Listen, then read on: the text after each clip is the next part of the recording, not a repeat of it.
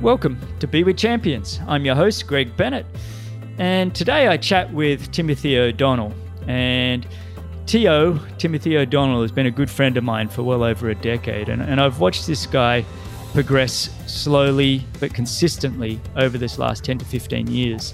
And what's incredible about T.O. is he's maybe not as talented, the raw talent that I've interviewed on this show, you know, for the past sort of eight, nine episodes, but he's somebody that's just really wanted it.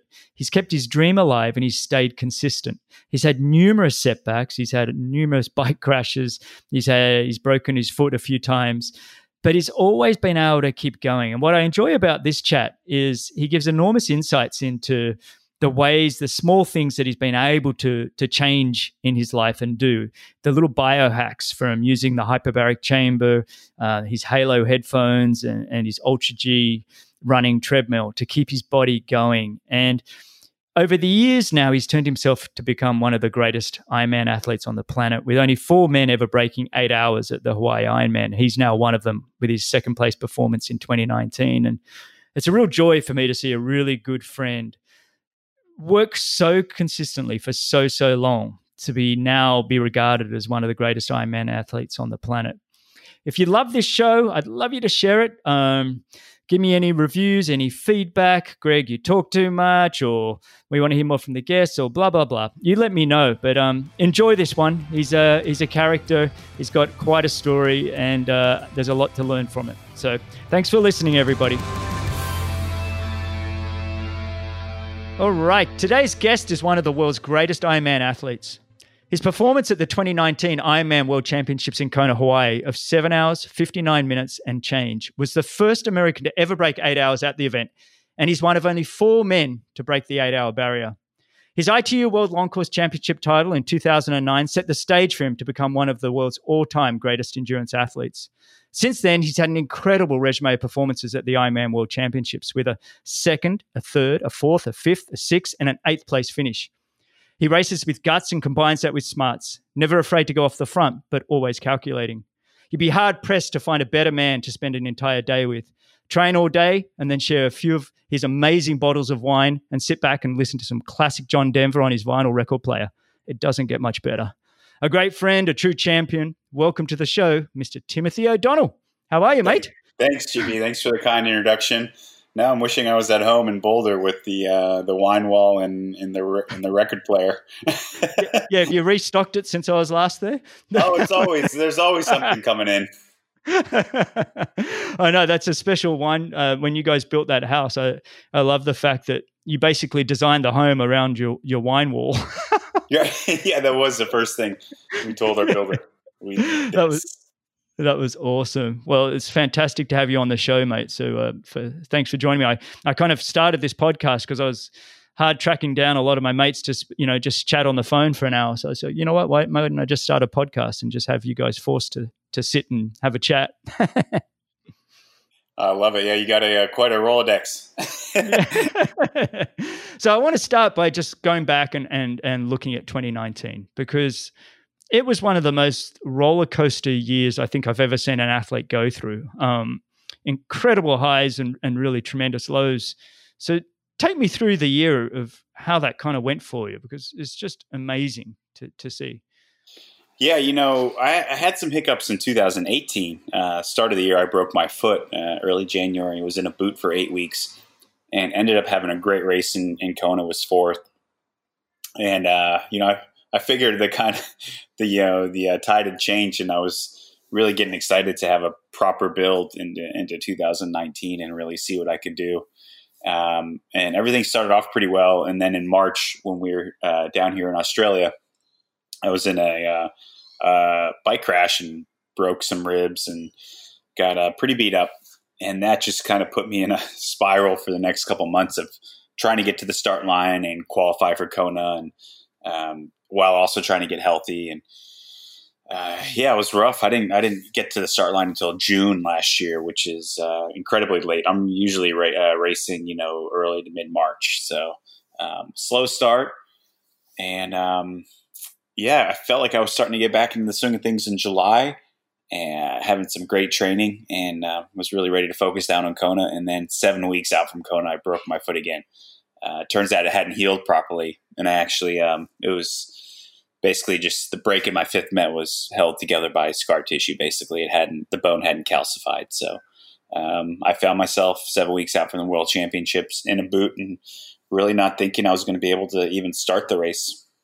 What I loved about that year is that you kind of the the pressure you had to qualify.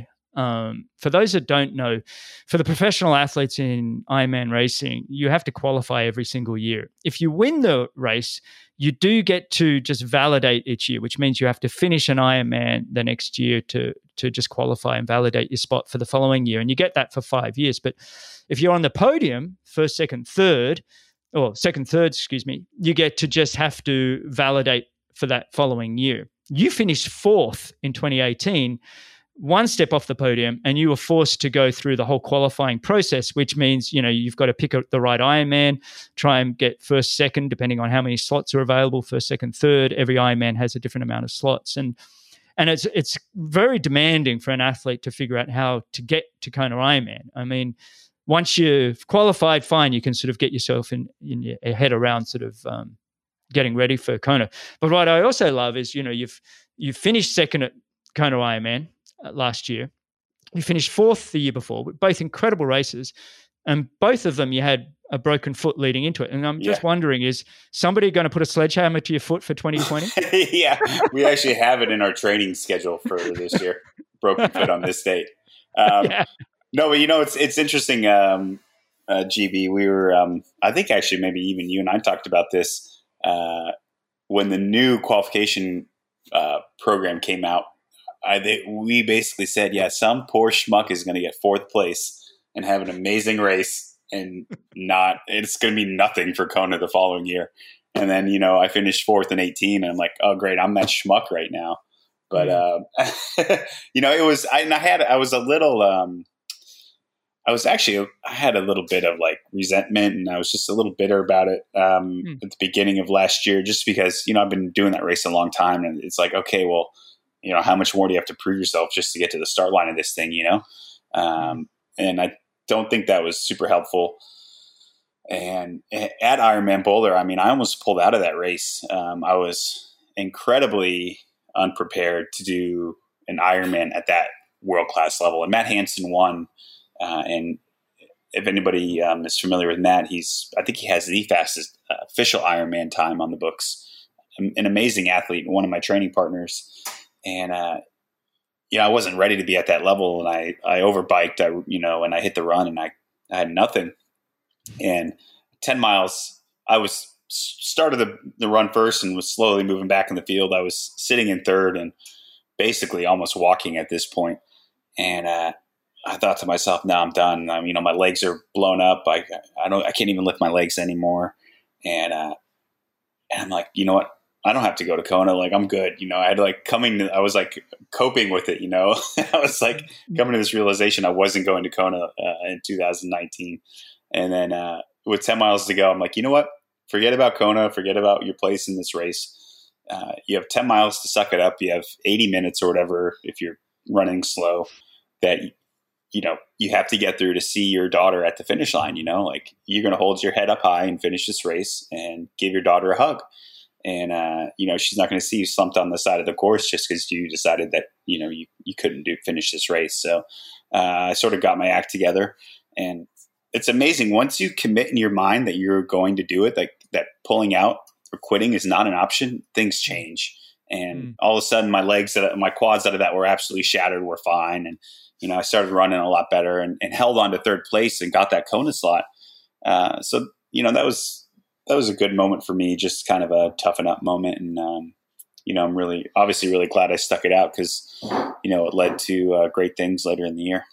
It's incredible the power of the mind. It's one of my favorite things to talk about on this podcast. And, you know, one of the reasons, you know, I truly love interviewing, you know, endurance athletes like yourself because you have plenty of time out there on the race course and in training to really get very deep in your own head, you know, and yeah. and and the self talk is just constant. And I had a great chat with Mark Allen, six time Ironman world champion, and and and I know he's a past coach of yours, and, mm-hmm. and he he said. I said, Oh, you're working on positive affirmations and, and visualizing and positive self talk. He said, Actually, no, all I'm trying to do is quieten the mind. I just want it to be quiet. He's like, if I can just be quiet, he said, that's what I just got to the point of just, I don't need to be positive. I don't need to be negative. I just need to be quiet. Yeah. And, and that seems to be a trait that the best endurance athletes in the world, you know, like yourself, you were able to turn that negative, find a positive, which can be very, very hard for people that know that are under enormous duress as you were, to find just something to race for to to take away any of the negative and, and happen to be you know your daughter Izzy to meet her at the finish and whatever it takes right it's like whatever you can f- fill that negativity with to just keep you moving forward and I mean what I loved about that race was the fact that you'd finished fourth the year before were training really well at the start of the year broke several ribs I think in the bike crash right yep. it was yep. really a hard hit forced yourself to get on the start line because really you didn't have much time. If you wanted to have a chance at Kona, you needed to get that slot by June, July. Otherwise, you know, there was too much pressure in August for the final qualifying. Right. Yeah. And with the new slot system, if you waited till August, you know, you may be out of races to. Yeah. You, yeah. You had to go do another Ironman, right? So, so then you've basically relied on your years of work because you've turned up. You know, I, I know, you know, your preparation for that race was minimal. So you really just did it from the 10, 15, 20 years of work that you had in you and just hope that that was enough. And then your mental state of just going, right, just hold on, hang, hang together. Yep. And, and one of the things about you and, and anybody that's watched you race over the years, there's one word that would describe you, and that's just strength, strong. You, you are you are incredibly strong. Like if I look at Jan Frodeno, who's won the race, or um, numerous other athletes, you describe them in different ways. But your strength is what sets you apart from a lot of these other athletes. And it seems to me like you're only getting stronger. You know, you, you you're 39 now, and I I still. Th- you know, for me, when I t- retired at 44, I still had some of my biggest race wins at 39, 40. Yep. And for you, I think, um, I think the it's still a lot in front of you. But t- so take me from once you qualified in Boulder, what was that like then? You know, just an enormous relief. It was. It was just like a huge burden off my shoulders. Um, you know, I was original plan was Ironman Texas in April, and then it was Ironman Brazil in May, uh, and I had to keep keep pulling out of races. Um, mm. I had a, I gave a United Airlines a lot of money last year for no flights. yeah, they're loving yeah, me. Cancel flight, cancel flight. oh no way! Um, but uh, you know, actually, it was it was in the lead up to Boulder that Rinny's like, just stop worrying about qualifying for Kona. You're obviously a good enough athlete, you can do it, but you just need to focus on getting your body healthy. And when you're ready to race, you're ready to race. Mm. And uh, she's absolutely right. You know, when you're trying to, you know, fit a uh, round peg into a square hole, you, are not going to help yourself. You know, you just need to kind of relax and kind of try to control what you can control and and go from there. Mm. And so then after that, you had, I guess, a, a small break and pick, were picking you a couple of events to get ready for for Kona, and um, and then yeah, yeah, two races between Boulder and Kona. Uh, Ironman seventy point three Santa Rosa in July, and then uh, seventy point three Santa Cruz in September. And I ended up second at, in Santa Rosa to um, Sam Appleton, who on that course, if that was a world championship race, he'd be a multi-time world champion because he can just destroy that course. but um, yeah, you know, actually, I had my best bike power, uh, my best ride on that course I've ever done. I've always struggled on that course with the, just the, the, the terrain on the ride and the weather. It's usually a little cold. Mm. Uh, but yeah, I really nailed the bike and had my fastest run on the course off of my best bike. So, you know, at the end of July, I was pretty pumped because that, off of really rocky training up until you know Ironman Boulder, you know, here I am in, in, in great form. Mm-hmm. And then what happened? Tell me the, the, the next thing, because I, I know you you were you were on track, and then um, what happened to your foot? Yeah, so I was out, um, well, good old Cottonwood, doing you know the loop out there in Boulder, mm. and uh, we were doing just a build run. It was like an hour build run, and uh, awesome. I had an awesome run, like one of the best builds I've had, had all season. And on literally the last step, um, look down to like stop my my Garmin. Oh. And uh, as I do that, I hit the edge of the pavement, and there's like a three or four inch drop down to the dirt on the side of the road. And I just inverted my foot mm. and uh, off the edge of the pavement, and that just bam popped it again. So wow. I wasn't. I wasn't quite. I knew something was wrong, and I'm like, oh man, I think I might have just broken my foot again. And uh, I didn't say anything to Julie Dibens, who's uh, in my coach right now. And uh, we were all heading to the pool. We we had a, a, our squad swim was about an hour later. So I drive over to Rallysport. Um, on my way, I get a bag of ice, park in the parking lot, get a, I got a pickup truck, hop in the bed of the pickup, um, text Julie who's on the pool deck. I'm like, Julie, you got to come out to the parking lot and uh, she came out and she just had that kind of like ghostly look on her face, like, ugh. Um, mm. So we immediately said, "All right, well, um, let's let's go get an X-ray." So uh, I called my doctor. He ordered an X-ray. Got it. The X-ray said everything was fine. Um, so we just figured it was soft tissue, uh, some soft tissue damage, and um, kind of got back in uh, a you know another boot and was just letting it heal, and it wasn't getting better. So a week later, we got the MRI, and um, that's when we kind of found out it was yeah broken again. And how deflating was that? I mean, it's one thing to have a physical injury, but mental, emotional. How, how did you how did you handle that? Did you handle it well? uh, you know, I think I handle I, I handle it pretty well. I'm, I'm not one to project. Actually, I'm going to ask I'm going to ask Rinny that question. Did he yeah, handle right. it well?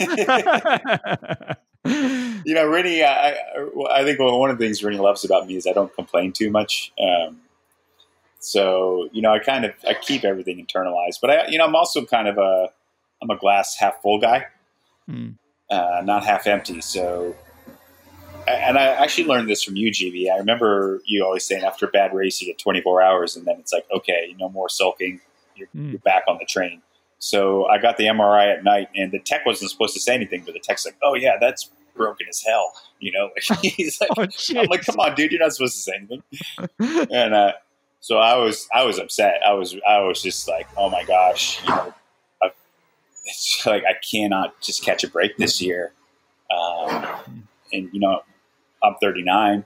I, I definitely have more Konas in me, but you know, not you know, it's not an unlimited bucket that I get to pull races out of anymore, you know? So uh, I opened up a bottle of wine, sat on the couch, and Rinny was out. I don't know where she was, but I kind of just gave her a call and, you know, and let her know what was going on. And um, had a bottle of wine and said, all right, I'm going to drink this bottle of wine. And then tomorrow I'm going to get back on the horse and we're going to figure all this out. Yeah, that's great maturity, though, isn't it? I mean, that comes with age and experience too. I think that ability to kind of go, okay, what how do I deal with this now rather than just sort of being sitting in your own misery, you know. Right. Yeah, yeah. I think, uh, and then you put a plan in place. Um, and did you have to pull out of more races then?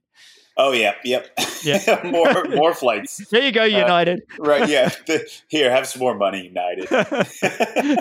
um, yeah, no. So yeah, I mean, at that point, you're like, okay, um, you know, obviously this is the hand I've been dealt. So let's figure out how to play this hand as best as we can. And what can we work on given our restraints now with the foot?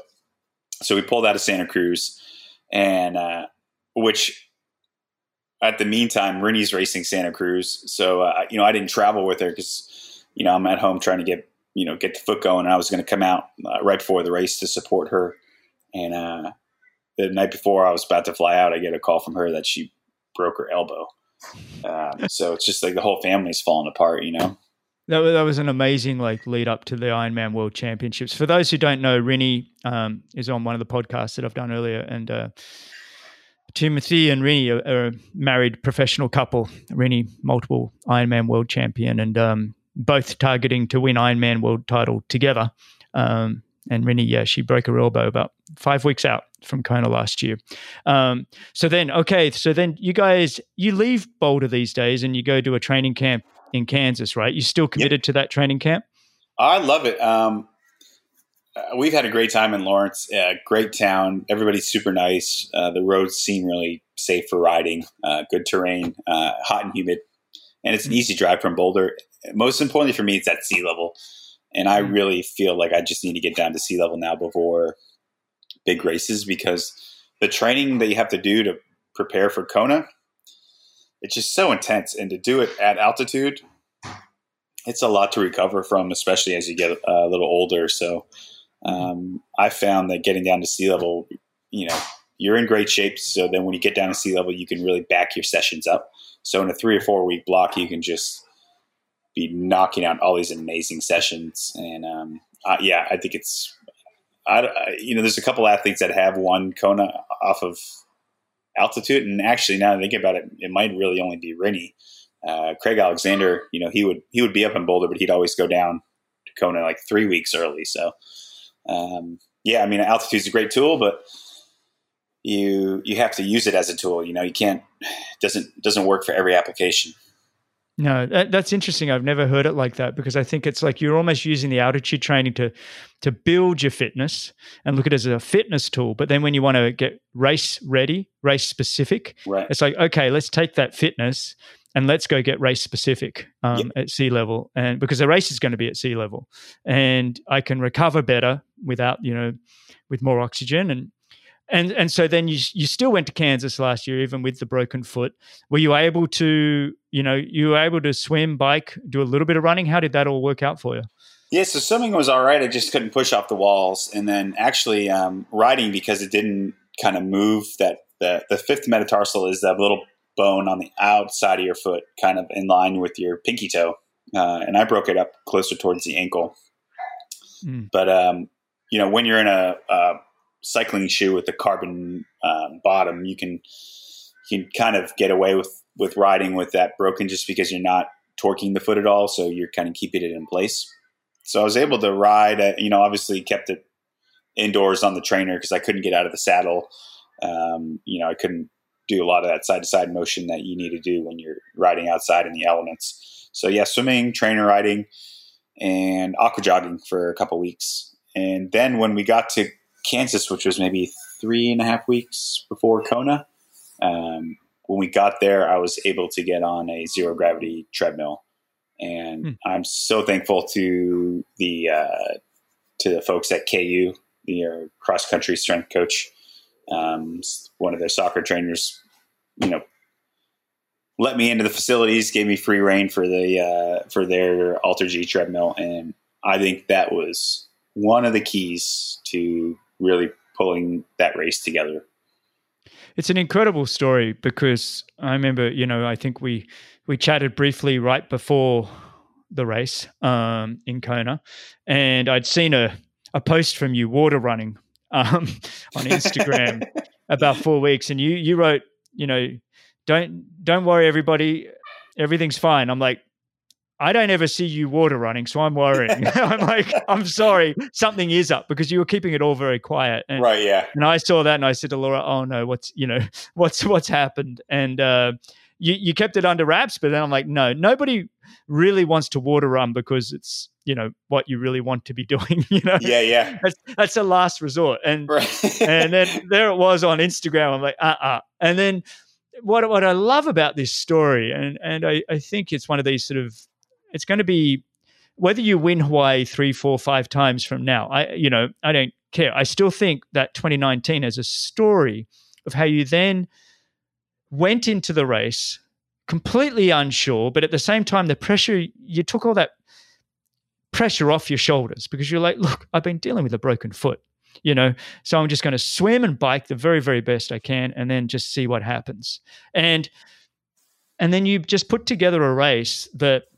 really was a race for the ages you you were beaten by one man who i think i told you right after the race that i he, he needs to be a part of the argument of the greatest of all time yeah. Absolutely. Um, definitely, part. I'm not saying he is, but boy, it'd be hard pressed to pick guys above him. But Jan Frodeno went and did that race in a seven hour 51. And, um, you know, for those that don't know Hawaii Ironman, it's only until 2018, no one had ever gone close to breaking eight hours. I think uh, Craig Alexander had done it at 803 one Yeah. year. Um, and then a couple of German guys, Patrick Lange um, and um, who was second in 2018? Um, uh, Bart.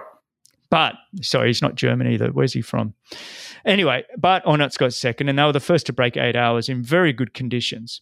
But then 2019, the conditions in Kona, Hawaii were were windy, was hot, and it was back to almost the normal kind of Kona conditions. And and you and Jan and Alistair Brownlee, multiple Olympic uh, champion, uh, went off the front of the bike, broke away on the way home, and the three of you, there you were. And I loved your quote where you said, you know, there's three gold medals amongst this group, and I don't have any of them. yeah, because you know, Jan, Frodeno, yeah, Jan Frodeno has the 2008, and then Alistair Brownlee has 2012 and 2016 Olympic gold medals, and and here you are amongst you know two of the greatest in the world that we've ever seen, um, and you're you're leading them home from Hawi all the way home, and and then you drop Alistair Brownlee and, and Jan Frodeno takes off with the final sort of 30, 40 kilometers to go. And and then tell me what was going through your head. I'm really curious, you know, when you're getting off the bike, was there any kind of concern about the foot hurting or your fitness not being there? Were, were you able to stay neutral or what were you thinking at that Yeah, point? you know, I mean, you, you take it back to like the, the training leading in it, and it was obviously not an ideal situation, but I had this like kind of weird excitement and confidence um, just because I was able to my like cycling training. When you don't have to run, you can really your your your riding gets a lot better, right? You don't have all that fatigue in your legs. Mm. So my power numbers were awesome. My FTP was up.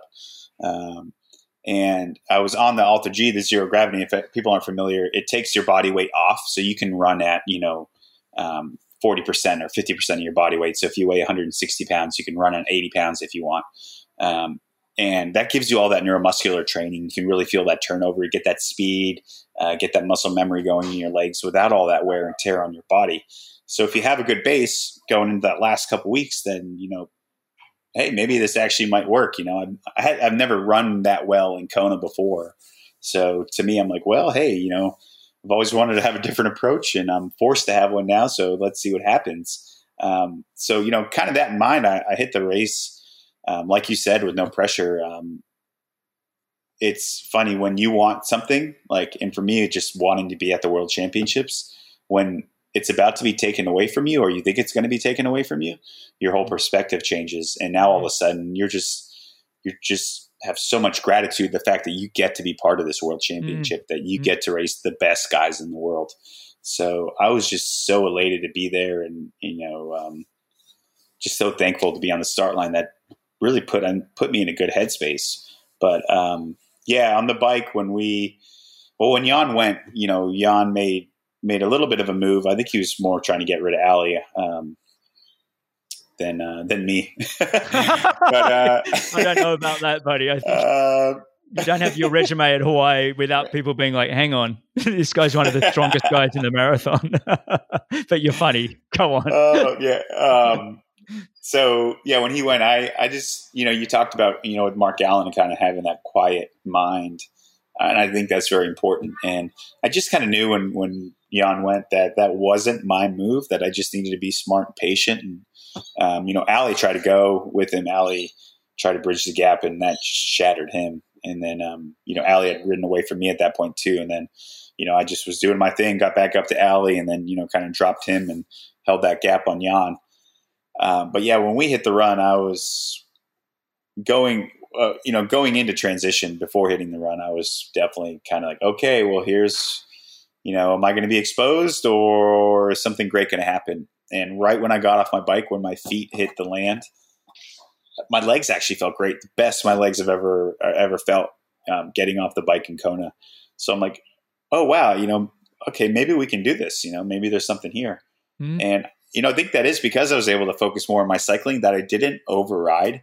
You know, so many times you're in great run fitness, but if you ride too hard and you smoke yourself before the run starts, then you can't show your run fitness because you're just, you know, you're too far gone. So I think I put myself in a position that even though I wasn't in my best run shape, I was in a position to get the most out of the run shape that I had. Mm. Mm. I remember, you know, you talk about your bike shape versus run shape and that kind of thing. And I, rem- I remember 2017, we were doing some work together on mm-hmm. your run. And um, you know, I, I, was down on the track with you there, and you, are doing sort of the 30 by 800s, or we were even doing longer than that. But you, you know, 30, 35k track workouts. You were running up the mountains of Colorado, and and your running was you were really, really running very, very well. Um, but by the time you got to Kona, Hawaii in in 2017, it was like you got off the bike, and it, there was no chance for you to even show your run and and so yeah. what you've you've sort of figured out through trial and error to some degree and, uh, is look, let's just get off the bike as fresh as I can, and then just optimize what I can do for the marathon. Yeah. You know, and and and that's that's really great takeaways for you, sort of moving forward. And and then Jan was. Uh, a couple of minutes in front of you off the bike by that point, right? Did did you have a a thought process of okay, go after Jan, or is it look look just run your best marathon? Yeah. Um, so I, you know, I think I actually have my best races when Jan is, you know, when Jan and I are kind of in that race together. Um, 2015, when I was third, Jan won, mm-hmm. and uh, a little bit of a similar situation. And you know, I was actually, I think I, I was three and a half minutes down at one point, and then I ran like within a minute of him going into the energy lab. And and in that situation, I'm like, okay, you know, you got to try to you got to try to win, you know. And um, I ended up kind of blowing myself up a little bit and you know and losing that second spot. But this year, you know, I, I figured, all right, you don't know your run is an absolute, you know, wild card right now. Mm-hmm. It's not something you maybe want to bet the whole house on. You know, uh, you know, I'm not going to Vegas and putting the mortgage on uh, black right now and I have some sketchy run training. so I'm just like, you got to be smart. Um, put yourself in a position that if Jan screws up, you can win this race. If not, you're going to have an amazing race and you're going to get second, and it's something you've never done before. Um, so just stay on task. But it wasn't just the second place. I mean, when did you sort of go to break eight hours? Like I said at the top of the show, was it's truly a remarkable feat at that Ironman. I mean, eight hours has been broken at you know various Ironman courses around the world, but at the World Championships at Kona, with all the pressure, with the very best in the world, the heat and the the conditions. When did you go? Huh. I could possibly break eight hours. Like, did you run out of transition and go right? I need to do a, a certain time or for the marathon. Yeah, I uh, I saw the clock when I was leaving transition, and it said uh, five oh nine something. You know, five oh nine and change. Hmm. And I was like, oh wow, I could I could theoretically I could break eight hours right now, but I have to run under 250. And uh, in Kona, I've never run under 250. Uh, but I said, okay, well that's nice. But get back to work. You know, focus. You're not you're not gonna you're not gonna do it thinking about doing it. You're gonna you're gonna do it by thinking about you know your process and you know what makes you run at that level. So I, I put it out of my mind. Honestly, I, I it was completely out of my mind from that point until uh, probably about a K, 1200 meters to go when I had um, come down the hill off of Palani and was doing that little out and back um, before the finish line. And someone yelled out, like, oh, you got like four minutes and 20 seconds to get across the line. Do you want to break eight? And I'm like, I do, I do, I do want to break eight. yes, I do. Yes, yes, please. Hand, hand up. and so, did that mean you went down? I mean, the finishing chute, you know, running along Ali'i Drive in, in Kona is one of the sport's iconic places, and you know, most athletes want to be able to take that all in and soak it up, and it's not the time you want to be sprinting. You know, you've worked so right, hard right. so long, and yet I can just imagine you going. I you, did you have a chance? You did grab an American flag. I did. I, I grabbed the flag, um, and uh, you know it's funny because that was actually the first time I had really got to enjoy the finish line. Either you know I raced well, but I was just too far gone and like like just holding on and, and just needed to get to the finish line that I wasn't mm-hmm. able to really soak it up, or I had a bad race and I'm like, well, yeah, don't look at me. This sucks. Yeah, yeah don't, don't, look at me. that was me when I did Hawaii my one time in 2012, and two of the women had chicked me, and I was running down trying to not be in the uh, the TV shoot of um, girls crossing the line. I'm like, no. hey, at least uh, you didn't have to um, have your wife, wife run run by you while you're walking home on uh, to the finish line a couple years That's ago. Right. I, I remember that 20, uh, 2014, I think. Yep. Yep. Yeah you, Rinny, uh, your wife is, is is winning the race. The helicopters are above, the camera crew are on her, and and they they had to get the shot of you walking. I know. I tried so hard to get out of the frame. uh, no, that's a career highlight right there. Um, so, so then to pull off that safe, you know, that that breaking eight hours, you've had to run your best uh, marathon in Kona. But there's something really special about this marathon in, in, in your household, and tell us about yep. that. so uh, we uh, we have a little running joke uh, for the household Kona, uh, Kona run record, and Rinny held it at, at 250. She had run 250 twice actually, uh, and the first year she ran a 250. I was fifth overall. I ran a 251. Uh, so that was as close as I got. But yeah, when I uh, I asked, I think I asked my brother uh, in the finish sheet after the you know what I'd run. And he's like, "You ran a 249." I'm like, "Yes, I got the run record for the house." That's all that mattered. Yeah, that's all that mattered.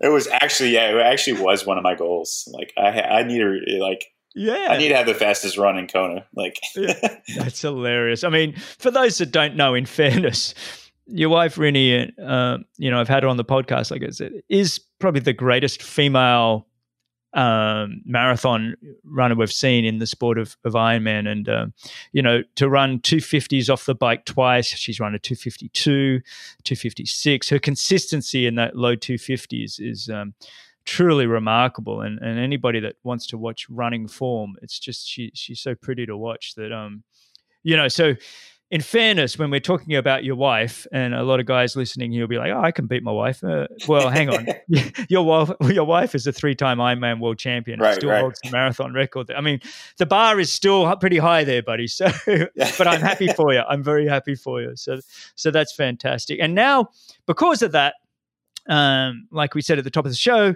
for 2020, you you don't need to um, qualify. You don't need to you just need to validate and you went and you you've already validated right? You you, you went and did yeah, that in, and i headed down to uh, cozumel in november and uh, just ticked the box and it was um, yeah it was a rough day. I, I ended up getting um, as many listeners may ex- have experienced themselves when you go down to mexico sometimes you have to be careful with the uh, food and water and i uh, had a little bit of a gi issue leading into the race uh, that i didn't think was too bad but um, just made the day really hard to get in nutrition. I actually couldn't get in anything on the bike, so uh, I was running on fumes. But oh, I knew I just had to get across the finish line, so it worked out. So now that's completely freed you up for 2020, and, and you know it, it's it's funny though. I, I almost you know, for you to have smooth sailing all the way through to Kona Ironman almost seems like it's got to be the wrong preparation. So, what are we going to do to, you know, screw up your life for 2020 yeah, right. can, win this thing? well, it, it, has to be something that holds me back, but doesn't like it's not too detrimental, you know? Like, exactly. uh, we can't be like, oh, whoops, we did that too. We did that too. Yeah. Wow. We we really shouldn't have taken off his legs because he does. Right, need, yeah. Yeah. All right. What what I want to do is is actually just wind the clock right back and um and and kind of get to know you a little bit better. And when did you first find your passion for endurance sports? How old were you? Where were you? And what was that like? So I'm the youngest of four, and we all swam growing up. And I think it's just as parents out there know, it's a lot easier to take the kids to one to one practice instead of four different practices. So you know, you kind of just get thrown into the sport that your siblings are doing, which is fine. You know, I, I love swimming, uh, but I was not good. I was by far the worst athlete in our family. Is that right? yeah. And uh, growing up, you know, we swam year round on uh, like uh, U.S. Um, swimming club teams. And uh, when you're bad at swimming, you get stuck in the distance lane because not a lot of kids like to do distance events. So if you're bad at it, at least there's less people to beat you. And, uh, you know, so they threw me in the end lane, the distance lane. And the good thing about distance swimming is that, you know, hard work really matters. You know, when you're doing those sprint events, you know, the 50 free and things like that, it, it really comes down to talent and technique. And, uh, you know, distance swimming is a little more forgiving um, in the talent and technique department. So uh, I relied on good old fashioned uh, hard work yeah. to uh, make me a better swimmer, and I and I got a lot better. Ended up being um, you know a very competitive high school swimmer, and uh, ended up then going to the U.S. Naval Academy where I swam on the uh, swim team there. All right, and, and, was it because of swimming? How did you find triathlon then? Had, were you already doing triathlon in high school and that kind of thing, or when did you start? When did you? I did my so my older bro- my uh, older brother Thomas also went to the Naval Academy, and he was uh, a senior my freshman year, and he got me to join the tri team. But I'd actually done the West Point triathlon in September of 1998, my senior year of high school. Um, I just went down for fun, and I was first out of the water, and got on my brother's old Schwinn. I didn't have a bike, so he I just used his old road bike from use in like fifth grade or something, and uh, got on the bike, and every single person I think in the race passed me. And uh, I remember one of the guys on the Navy uh, tri team said to me, uh, "Don't worry, Timmy, we'll teach you how to ride a bike." No. Uh, so I figured it out. Um, but yeah, I was at the academy where I really fell in love with triathlon. You know, I swam my first two years, and I didn't really race triathlon my freshman year. My sophomore year, I started doing some races. And actually, remember, I didn't tell the swim coach that I was on the triathlon team as well because he would have just lost his hmm. lost it on me, you know. So uh, I remember having to do. I had a race somewhere down south, I think in Tennessee, maybe or something. So I did our three hour swim practice Saturday morning. Uh, got a ride to the airport right after practice. Flew down to Tennessee, unpacked my bike, did the race Sunday morning, packed my bike up, flew back up to the academy, and then was in the pool at like five thirty in the morning on Monday for morning session. And, uh, how did you coach, go in that coach race? never knew. how, did, how did you go in that race in You know, I, I, actually think I did pretty well. I might have crashed, but I did a lot of crashing when I was young. yes, for people that don't know, one of the topics we could spend this whole show about is TO crashes. Uh, that highlight reel would be a few episodes, my friend. You know, when I retired in uh, 2016, I was kind of just thought I, I'd write a little note, you know, put on social media. Look, I'm retiring, and and I, I I wanted to sort of add, you know, my body's had enough, and so I started looking at all my bike crashes, and I started going through and I was up to like 30 plus bike crashes by the time I, I was writing this note. I'm like, hang on, hang, I'm giving you a hard time right here. But I think, yeah, I think I was up to around 30 plus bike crashes by the time I retired. So yeah. maybe, I don't know, maybe it's just you and me. Maybe it's the good wine you're serving us. We just can't right. stay on our bikes. Well, you know, it's funny. Like, I, like I remember, like, I think it was maybe a couple years ago, like you see like a deer in the wild and you see scars on it. Or like you're in the ocean, like come on a pot of like a pot of dolphins, and you see scars on the dolphins and then you're like, man, like what's happening to all these animals? Like, and then you look down at your body and you're covered in scars too, and you're like, oh, well, they're probably thinking the same thing. What happened to that guy? look at that guy. he could have been a model. But, yeah, uh, right. Look at his skin. He, he, he's ruined his skin. so, so you basically you found your passion for the sport. You've started to love it during the academy. At what point was it like, hang on, I, I actually do have some talent and ability at this sport? Was there was there a race or a moment, or was it sort of gradual? Yeah, it was. Um, it was the end of my sophomore year at the academy.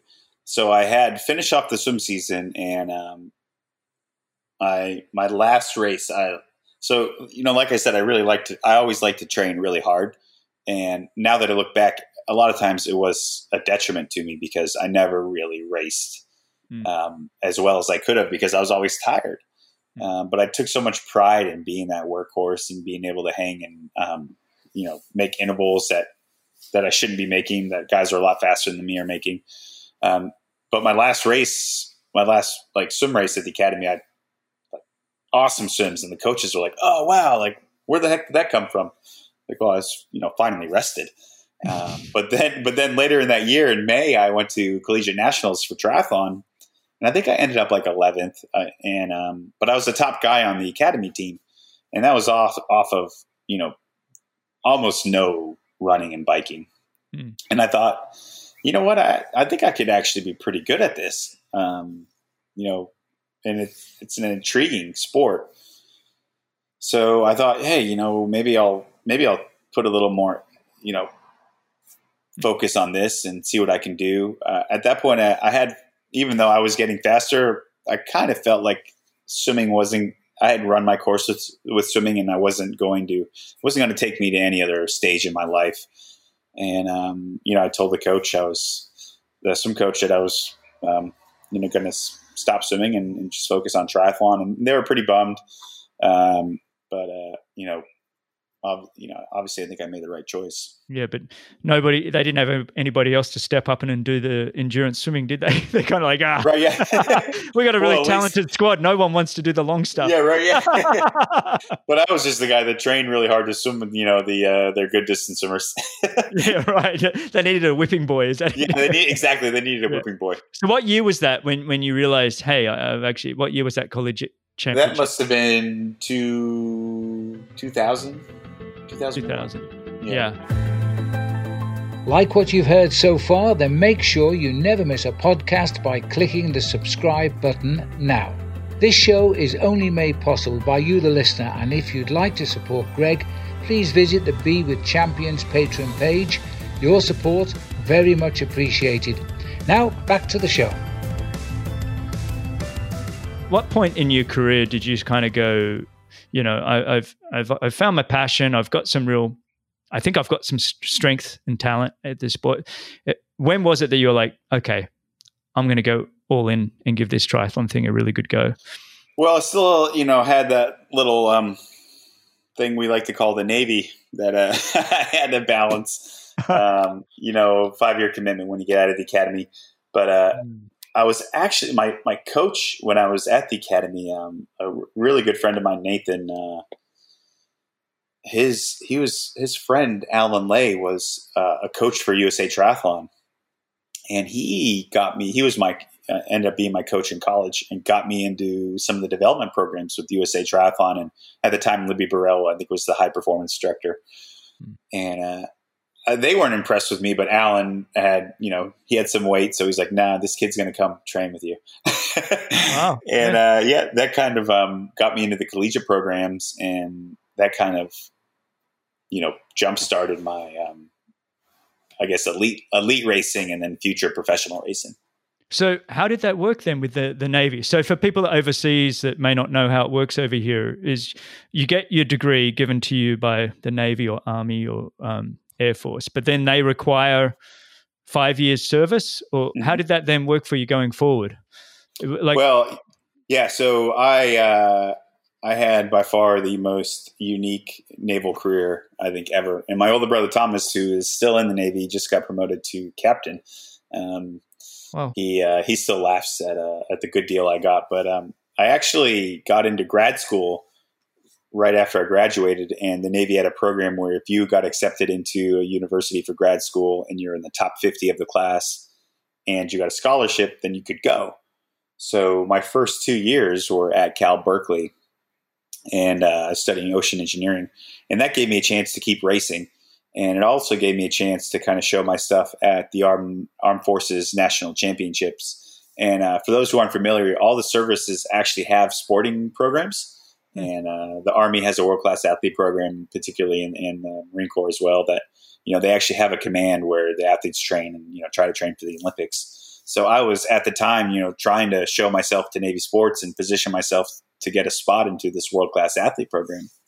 And uh, you know, when I was at Cal, I was able to to win the Armed Forces National several times, and I think I won I won six total um, while I was in the service.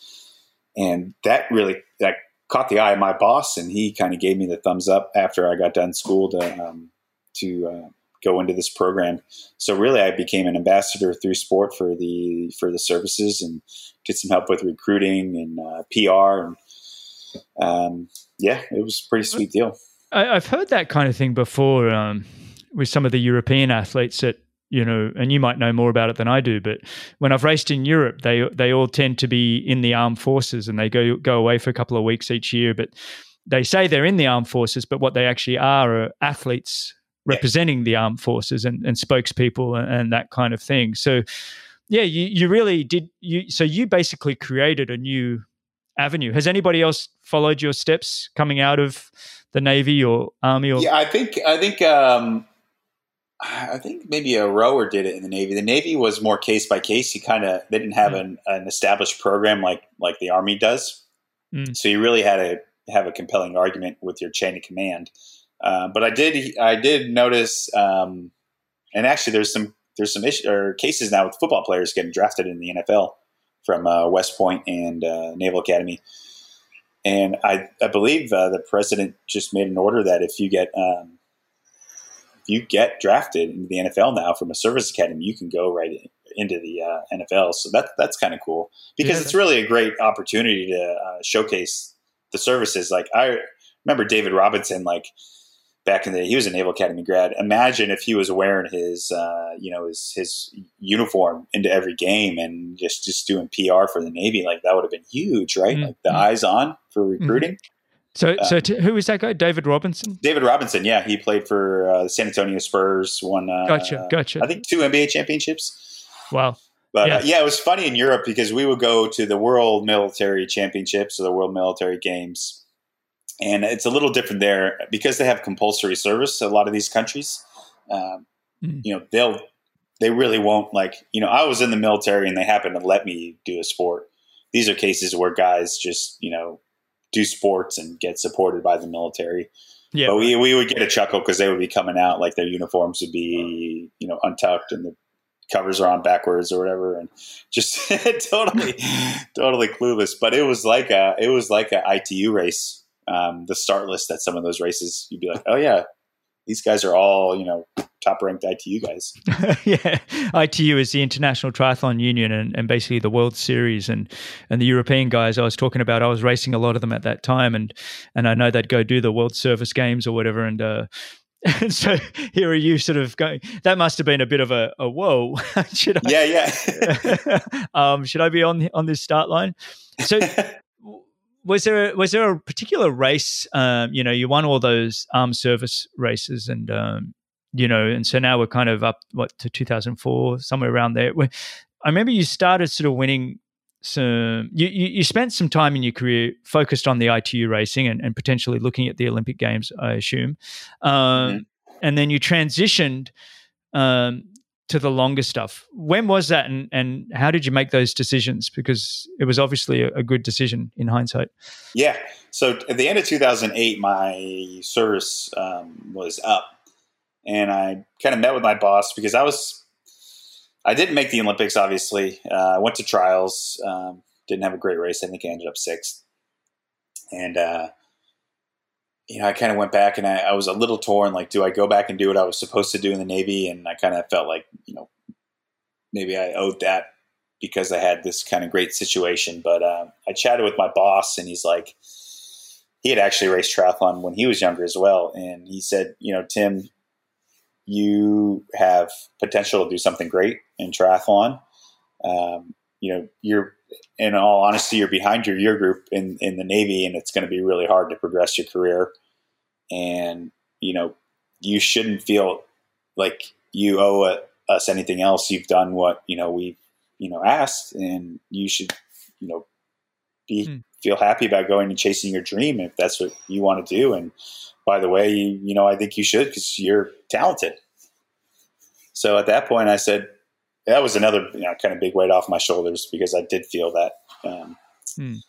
kind of uh, you know it was a stress for me. Yeah, and, and you had that loyalty to the Navy. Your right, family exactly. was very heavily involved, yeah. and uh, I can imagine it was like a, a, big decision. But it was, you know, and and then we kind of look, and and it was obviously the right decision because within a year you win your uh, world championship title with the the ITU World Long Course Championship, yeah, right? In yeah, 2009. You know, in uh, 2009, I moved to Boulder. Uh, I had, I, you know, I figured out I got, you know, this much money in the bank. I can race for this long uh, because at that time I wasn't winning prize money. I had no paying sponsors, so I was really just going to be spending savings until I can make something work.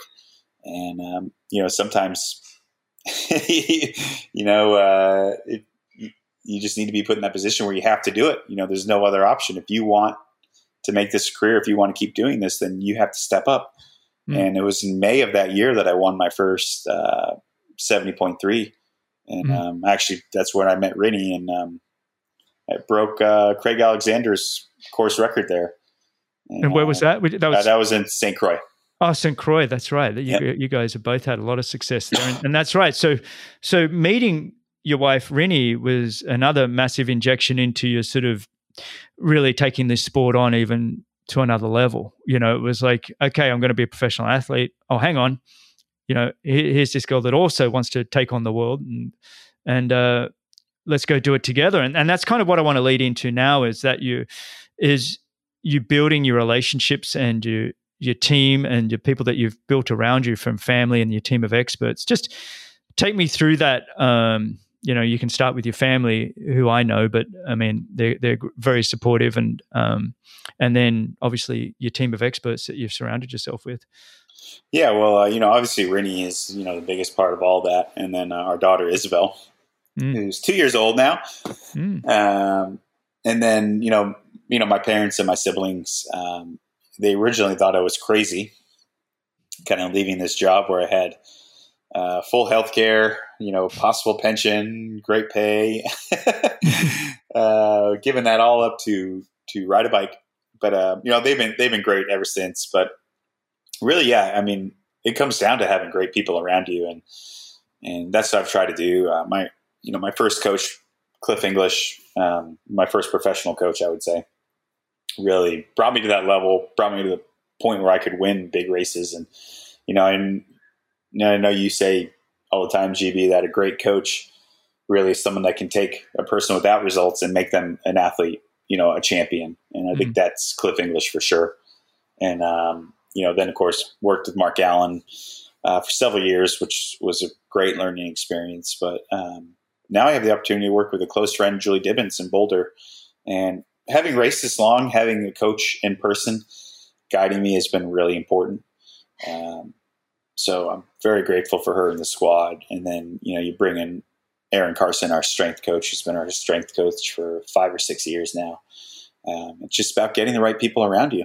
Mm, yeah, I've always, I've always been impressed with both both you and Rinny and your ability to create a good team of people and and finding the right people to work with, um, finding the right people that want the best for you, not just people that are good at their job, but they actually truly their heart is in the right place. And and I think you know your personality you definitely you know you attract those people to want the best for you. Um you know and I think your family they were able to they made it to Kona last year right for one of your bigger races? They did yes.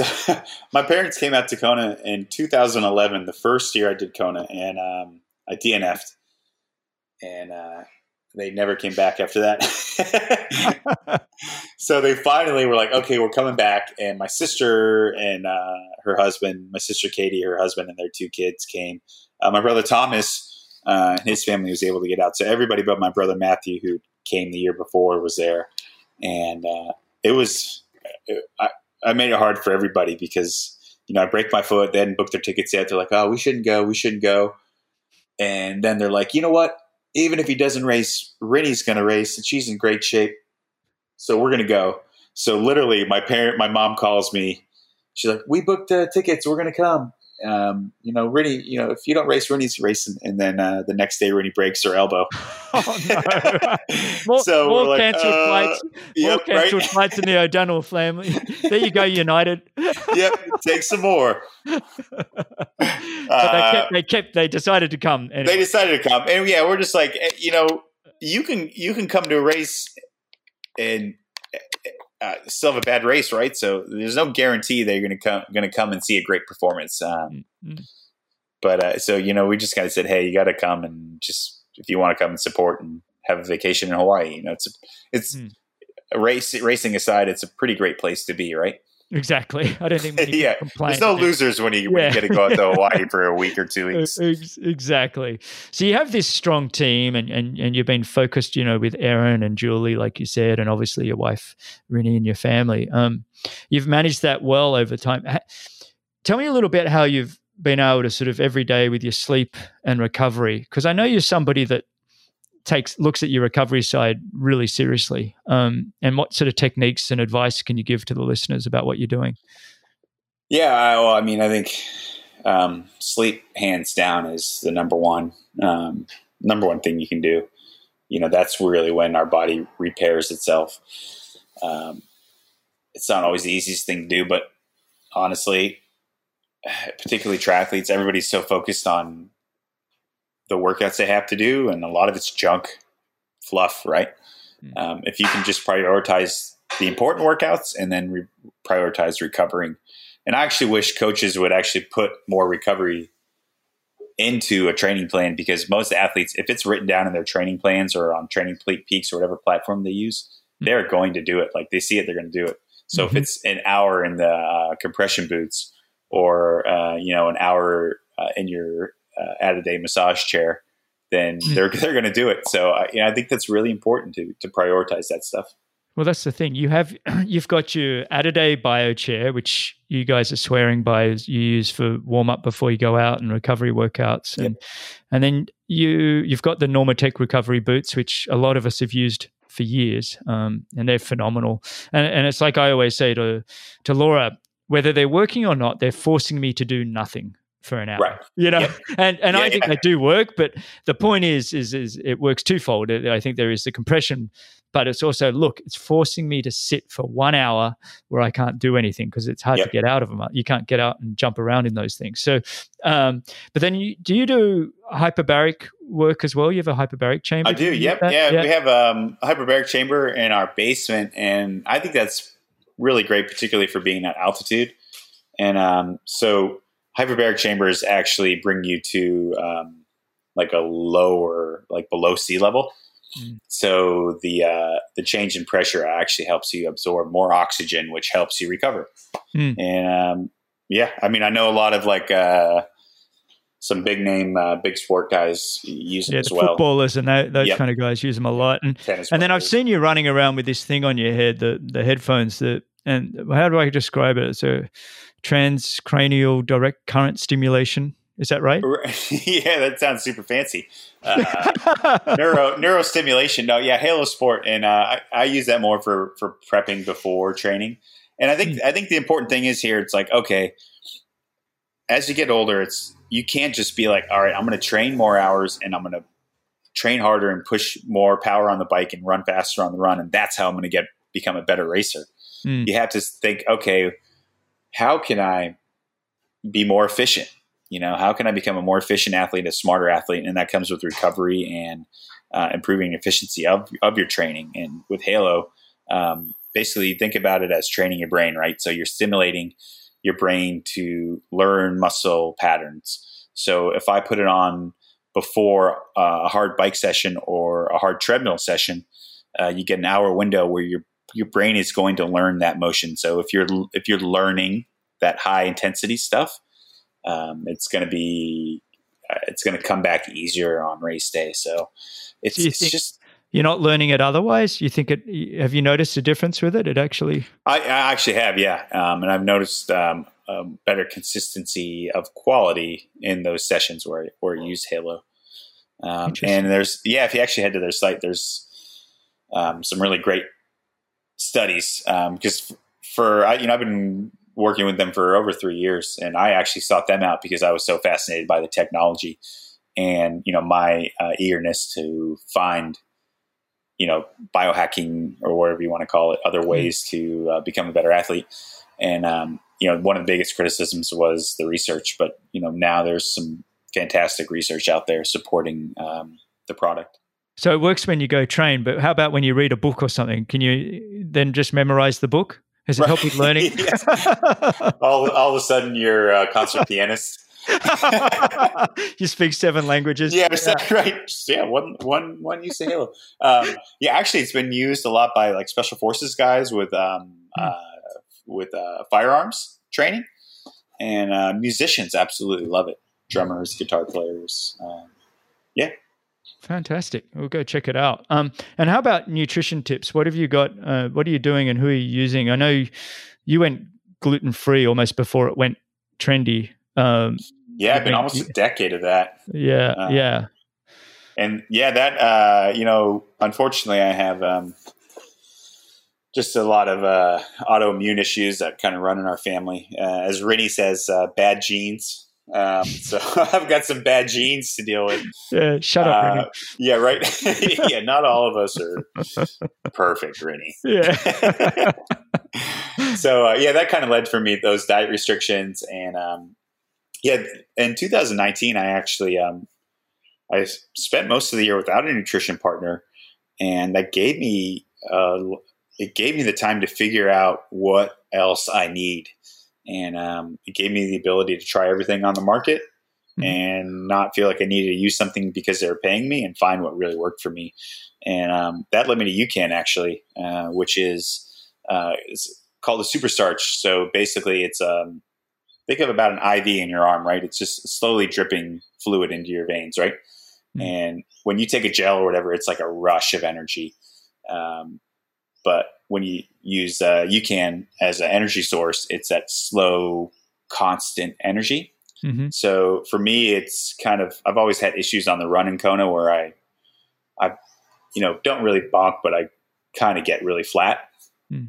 and uh, it's just trying to ride the waves of of how you're taking in your your energy during the race, and if you're just hitting doses of like high um, you know that high glycemic carbs, it's it's really hard to keep it constant. But when I have that baseline nutrition uh, always running, and then I hit the high uh, glycemic stuff, it's it seemed like a really just great solution. And you know, I've been doing that race for what eight or nine nine years, and you're always learning. And, and I really felt that was a big break breakthrough for me. And so, what is that called? You can. How do you spell that? You can. Yeah, U C A N. Okay, that's it. People just look it up online. UCAN.com. Yeah, Awesome. I'll check it out. And then with your body work and your maintenance, I mean, you've got your your, your bio chair and, and things like that. You, do you get a lot of chiropractic massage work? Have you got a good team around you, or how often are you getting work? Yeah, I'm uh, not as, as often as you used to get, bud. But um, yeah, I was uh, just, like you. I was looking for any way to just keep the body right. yeah. Going, what else can I do? What else can I do? no, uh, I'm probably twice a week with a massage therapist. Um, once a week with um, a chiropractor. Gotcha. Yeah. For those that don't know, there was a point there where I was getting a massage most afternoons and chiropractic once or twice a week. Yeah. Yeah. Uh, even I remember back in 2007, we had a, a live in uh, young guy massage therapist, and uh, he was our cook as well. And uh, and we had an amazing year in 07 and i think having him go get the groceries do all the cooking and then every afternoon sort of having 30 minutes to an hour uh, massage was was was really critical in the ability to just keep backing up, along with all yeah, the yeah. Ice, ice, bathing and all the other kind of stuff we did. But that, that was huge. And, um, and also, just I think like when you're doing stuff that you know other people aren't doing, you get a confidence from that. Oh, absolutely. There's know, nothing like, better than walking around yeah. going, I have my own living cook and massage therapist. Right, yeah. They, they, well, nobody else knows that he's a 22 year old guy that we got cheap that was just helping out. You know, like, uh, you but know, they're like, wow, man, they're doing, I'm not doing that. No, there's no way I can beat that guy. I know. I know. Well, I remember Jan Frodeno even said to me a couple of years ago, he said, yeah, no, Greg, I remember you telling me that you had a living cook and massage therapist with you. So I now travel with this guy that I was like, oh, well, good. I I, I, helped, I helped him out a little bit. There you are. yeah. yeah. Didn't help me out, buddy. come Thanks on. a lot. oh yeah. And so have you how's your general health? I know you crash bikes a lot, but you generally you don't get sick very often, right? Are you able to keep on top of all of that? Yeah, you know, with having Izzy, you know, dealing with kids, and I'm sure you know with um, Sydney that uh, it makes things harder, right? Mm-hmm. Uh, mm-hmm. But we found we're, we're fortunate enough to have a, a live-in nanny, so keeping Izzy out of daycare, I think, has been a huge part of keeping her healthy, and then you know, obviously, in turn, mm-hmm. keeping us healthy. But um, yeah, we, you know, Rinny is um, very much uh, from a naturopath type of family, so you know, she's very holistic in her approach, and that's led us, led us to kind of using like things like essential oils and, and that kind of stuff to kind of help our everyday um, health and, and wellness. Mm. Yeah, are you doing a lot of blood work as well? Do you get your blood work done? Are you taking supplements and things?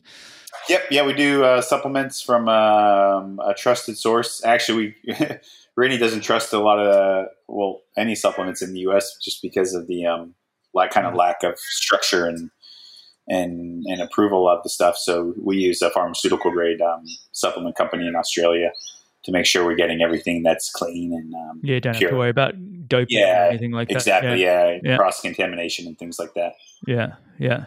So give me a little insight into your, your typical training week. Is it are you still training much the same these days as you were ten years ago? And you know, what does the training week look like for you? It's definitely uh, toned down, uh, particularly right now. I think we've learned that I I can get fit pretty quickly, and you know if and I also can you know, take a lot of training with and keep training well, it doesn't mean it's helping me. Usually, yeah, then I end, it ends up kind of putting putting me in a hole. But you know, I'm so good at just getting the work done that I can kind of mask it to the coaches, and they they think I'm you know fine. So uh, we've learned to kind of tone it down at the beginning of the year, and we're easing into it. I don't have um, I'm keeping a light race schedule this year. Uh, you know, I learned last year that maybe less is more at some point. So um, yeah, it's pretty good right now. You know, usually two two sessions a day these first couple weeks back, and you know, nothing nothing too crazy. And and, and uh, are you doing another Ironman this year, or are you going to just focus on just doing Kona? Uh, yeah, I am. I am going to do one. I can't um, say which one yet. Um, we're going to make a little announcement, but uh, yeah, I got I got one summer um, summer race that I'm really excited about. So we'll. This this show won't be up for a little while. You can tell me now. it's be up, Hey. Breaking news. oh, okay. Okay. So you're not going to tell me then. All right. I can't tell you. I'm sorry. That's all right. So going into Kona this year, you're you going to are you going to bring the Alter G with you? I, I should, right? I actually yeah. found one. I found one in Kona. Mm. Um, so I ran on one race week last year, uh, and it was at a like a retirement. Um, Is that right? Yeah, facility. So they had it in the rehab center. Yeah, and yeah. Um, yeah. So yeah, I think uh, it's going to be part of the program for sure. You know, you can't you can't rely on it all the time. I think at some point you need to get the volume in. You need to get the um, that durability in your legs, but like the traditional plan of one like a long run every Sunday or every seven days, I you know, twenty plus mile runs every week. That's a that's a lot. You know, mm. and when you have so much in the body, I think it's diminishing returns. You know, you yeah. have to be. You need the. You obviously need the long run, but how much of it you need it, particularly in the later part of your career, I think it needs to really be considered. Mm. You seem like you've got a pretty good grasp now going forwards. Um, you know, physically and. What about the mental side? How, are you working a lot on your visualizing or affirmations? Or I know you spent some time with Mark Allen, um, yep. and we, we've talked about him already in the show. But how have you been able to sort of, you know, you mentioned Boulder Ironman 2019 when you, you your ability to change your mind to a, from a negative to a, a neutral or positive mm-hmm. is is not easy under duress but you've been able to do it and you must be getting better and better are you rehearsing that or are there any techniques that you can offer listeners or is it just something that you just i don't know you're you're winging it Yeah, no. well, I think a lot of it comes with experience. Um, I've done a lot of uh, self hypnosis in the past, and uh, I think that's been that was key when I was younger to really figure out how to get into that headspace. That self hypnosis. So, tell yep. me a little bit about that. Sorry. I'm... Yeah, it's kind of. I mean, um, it's uh, basically just puts you in a relaxed state, uh, almost like it's it's pretty similar to meditation, to be honest. Um, but it it just really turns into a vis- visualization, kind of guided visualization. Um, and you know, you can go and you can go to a hypnotherapist and do custom programs, or you can go online and um, you know, there's companies that just have like kind of generic um, self hypnosis plans. But I really felt like that helped me a lot um, a few years ago.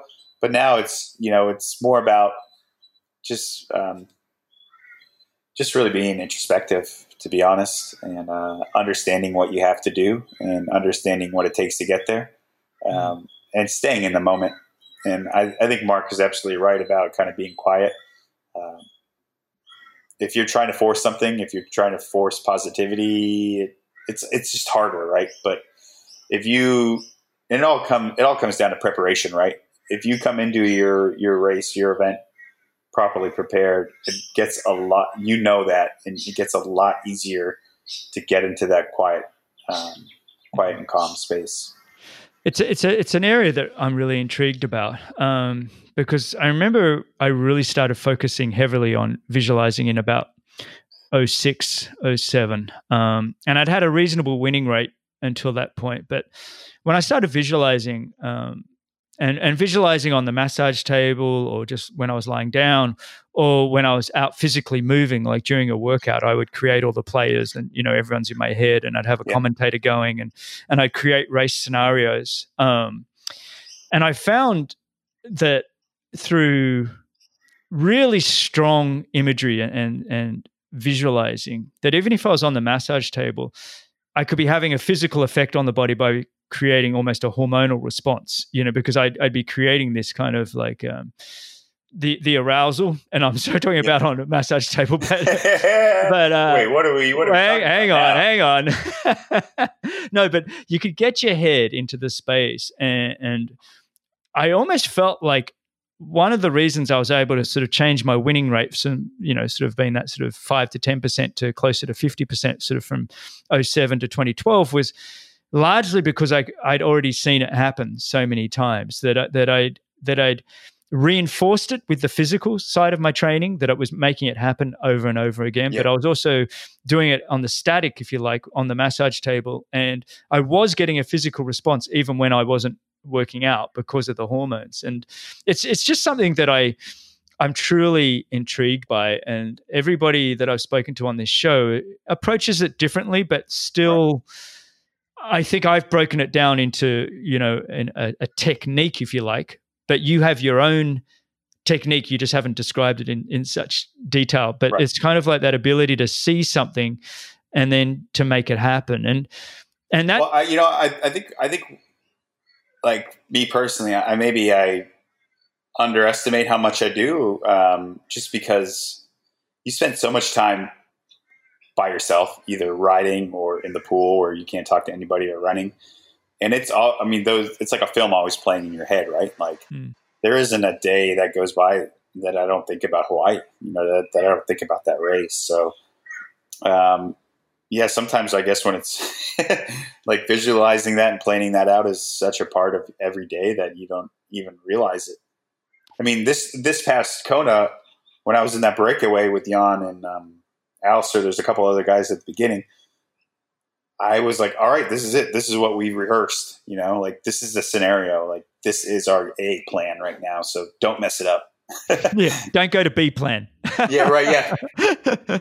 yeah. So you you had you seen that? Had you actually thought about it being Jan and Alistair on the bike with you? Had that? Oh yeah, yeah, thing? for sure. Like yeah. Uh, who was in the group? Josh Amberger. Yeah, Josh. And, yeah, uh, Josh was in that. Uh, Maurice Clavel was kind of the only. Maurice um, Clavel. Yeah. Yeah he he wasn't in my specific like thought, but there was like, okay, there's probably going to be one other two European guys. You know, you can guarantee there's going to be another European guy there. Mm, mm. Like, you know, they're always wanting to ride hard. And it's exciting, isn't it, when you when you've visualized for so long a, a scenario and it is your A plan, and, and then it's it's unfolding as, yeah. as as you'd hoped.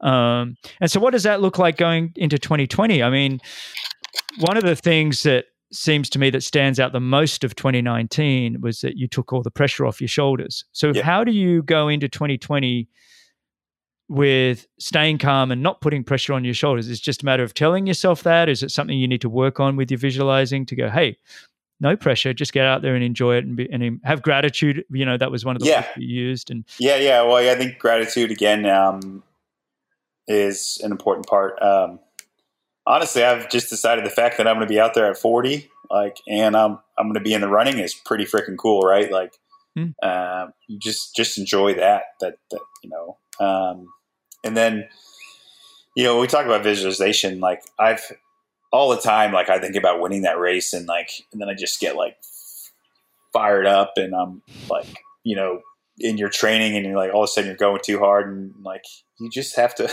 Like, I've also learned that I have to kind of calm that because mm-hmm. all of those like spikes in adrenaline and endorphins, um, those are little like you know it's death by a thousand cuts throughout the year, right? Like mm-hmm. you have 365 days in between that race. You know, if, if you're always kind of draining your body with those little moments, um, it's hard to have all of that still in you and ready to put out on race day. So I've kind of also learned to be calm in training a little bit too in terms of when I visualize, visual, uh, visualize, and not get mm. that super excitement.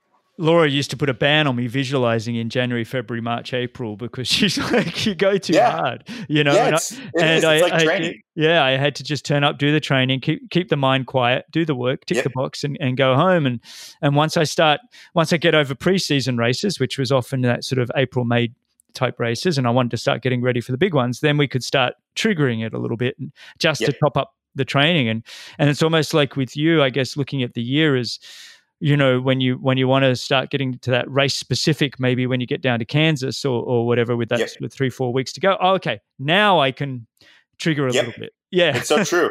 And Yeah. uh, it's funny because like the younger guys like Justin Metzler, like with uh, Julie's squad, Mm. like the whole year I'm kind of like uh, kind of reserved and like not like super stressed and um, just kind of ticking along. You know, I don't mind swimming at the end of the lane and stuff. And then in that eight week build before Kona, it's like get out of my way. Mhm. Like I'm leading this lane. Like you're not riding with me. Like I'm doing this. Like it's total change in mindset. And uh, they just kind of laugh to see that that switch go on. But you know, I've learned like I can't I can't be in that space for 52 weeks. You know, it's just it's too much for me. And like I I think some people are that good that they can. Um, but for me, I'm, I've like, you know what? I can be the best. Eh, one day of the year in Hawaii, I really think I can be the world champion, and that's all I'm going to worry about. You know, I don't, I don't need to get caught up in anything else. Yeah, it's exhausting if you try and do it. Yeah. And the older you get, I noticed the older I got was no, I can't. When I was in my 20s, yeah, push all year round, race 30 times Yep. a year, doesn't matter. Um, into my 30s, back the racing off a little bit, but it was still that energy that was just like, okay. And really, I noticed late 30s and into my early 40s, it was really like, whoa, no, you've got, if, if you're allowed Yeah. to have 500 races or that you know if you and you're going to do 100 of them well you, you've got five good ones left so calm down and hit them right Yeah. you know Yeah, yeah, exactly. Yeah, it's so true. Yeah It's helped me in training too because I've always been just trying to force. I've always tried to force my training by just like training harder. Hmm. And now that I'm like a little calmer, especially in the early season, I've figuring out how to like particularly swim or run faster, more efficiently. Right. So, you know, you're staying relaxed and you're just building in. You're using your stroke and um, your technique to make you a better, faster athlete not just trying to muscle through it and running the same way, you know, being able to, you know, uh, get that hip extension and, you know, get that, that pop from your, your fascial system Mm. to really um, propel you along. and how, how much confidence did you get from last year's Kona Ironman World Championships? Like, did that, like, I know you'd been third before, fourth, fifth, sixth, eighth. You, you'd, you'd Yep. always, then last year's performance, did, did that kind of, out of all of the results you've had there, and of all of the results in your career, you've won big Ironmans before, you've won numerous 70.3s, your resume is stacked with wins, but that race, did you walk away from that feeling a couple of inches taller? Was that one that was like, huh, I actually really am? Yeah. Um, you know, I hate, I don't like to define myself by any, you know, race or, you know, what I do, but yeah, I mean, that was definitely a special day. Um, and actually it was just this morning when I was swimming that, uh, I was like, kind of was losing a little bit of focus and I was trying to get back on. We are doing a, a long set and, uh, you know, I said, oh, well, you know, what are you going to do? You, you, you, know, you want to win Kona. And then I kind of realized, what, actually, I don't want to win. I can win. And Mm. that was, you know, now I'm in the first place where I'm not like, I want this, but I can do this. I think that's a good mind shift or mind, mindset shift. I love that. I love that. Actually, I, I I'm, I'm going to have to use that on the audiogram when it comes out. That's okay. I, I quote you all the time, buddy. I, Yeah. I usually try to give you credit. No. I never give you credit. I take it as my own all the time. That's fantastic, mate. And have you got any sort of gear recommendations? We've touched on quite a few, you know, things that you use in nutrition and, and um, recovery and that Yeah. kind of thing. Any other thing you want to give the the listeners that look, hey, you need to consider adding this into your your daily routine or training to optimize what you're doing? Yeah, I mean, I think um, you know, I'd love everybody to try Hoka running shoes. That's for sure. Um, I think uh, anybody that deals with injuries or um, you know, inability to um, stay consistent with their run training, um, those shoes have gotten people that running that haven't been running for a long time. So uh, I think it's a pretty special, um, special brand, and uh, you know they got some pretty fast carbon plated shoes as well for those uh, speed demons out there. Yeah, I know. How do they compare? I mean, it seems the there's the Nike shoe that seems to have been a big hit with people. Have you tried that shoe to compare it the the style? Because it seems like it's Hoka versus Nike with the best, you know, right. yeah, yeah, fastest shoe. And um, yeah, I haven't I haven't tried that that shoe. Um, you know, you know, everybody that runs in it seems to love it. Um, but I think it's also a running style thing. Mm-hmm. You know, if you with those kind of um, those rebound specific shoes where they have that a lot of that foam, like that pop from the foam. Um, you know, if you if your form falls apart, I don't think you're going to get that same uh, benefit as you would if you're you know running like Rinny. Yeah, yeah. We hate Rinny, right? Yeah. Uh, Whatever. she's the worst, isn't she? She's the worst. Just kidding. Love you. Love you. That's great, mate. And any other? I mean, you're training in Noosa now, Boulder, um, Kansas. You seem to have found a pretty good uh, system here. You any other places in the world you encourage people to go try out for training, or are they the best three? Uh, yeah, I mean they're definitely my my favorite three. Uh, we're actually going to go to Vegas in February for two weeks with uh, Julie and the, and the crew. Oh, fun! I haven't done Count a training camp out there. Oh, yeah, come oh, on the training camp. No, forget right, about it. we'll, we'll, hit the craps table. yeah. But uh, what's the Lake Mead out there? Is it or? Yeah, yeah, that's uh, where they used to have seventy point three world champions. Yeah, exactly. Yeah, yeah. so it's good riding out there for sure. Um, yeah, I think we're staying a little bit out of town, so there won't be too much temptation. But, oh, then I won't bother. At least it's year, right? What's that? early in the year, right? If you pop pop into the casinos a few yeah, nights, you, you, need to relax a little bit, mate. Yeah, yeah. yeah, yeah. and and just quickly before I let you go, um, I know you've been very involved with charities and, and things. Who are you working with these days? I feel like you, you've got a couple of charities that you're always working for. Yeah, I've been a longtime partner for Team Red, White, and Blue, which is um, a uh, veterans organization that uh, you know kind of helps uh, enrich the lives of veterans when they've you know come back from overseas, and mm. it really provides local communities um, to you know give people uh, that support at home um, and you know kind of more uh, consistently. You know, it's not just one big effort, one great thing for a veteran. It's hey, here's a network in your town that you can um, lean on for things you need. Mm. And then uh, Rinny and I have been ambassadors for the Ironman Foundation as well uh, the past couple years, and that's been a lot of fun. Just because you know Ironman rolls into town, uh, it's a big it's a big ask on on any local community, mm-hmm. and um, you know the foundation focuses on um, local charities and cities that they race in. So you know we'll go uh, build uh, build houses in Santa Rosa after um, after the fires a couple years ago, things like that. So oh, wow. it's giving back to the communities that support uh, our races. Good man.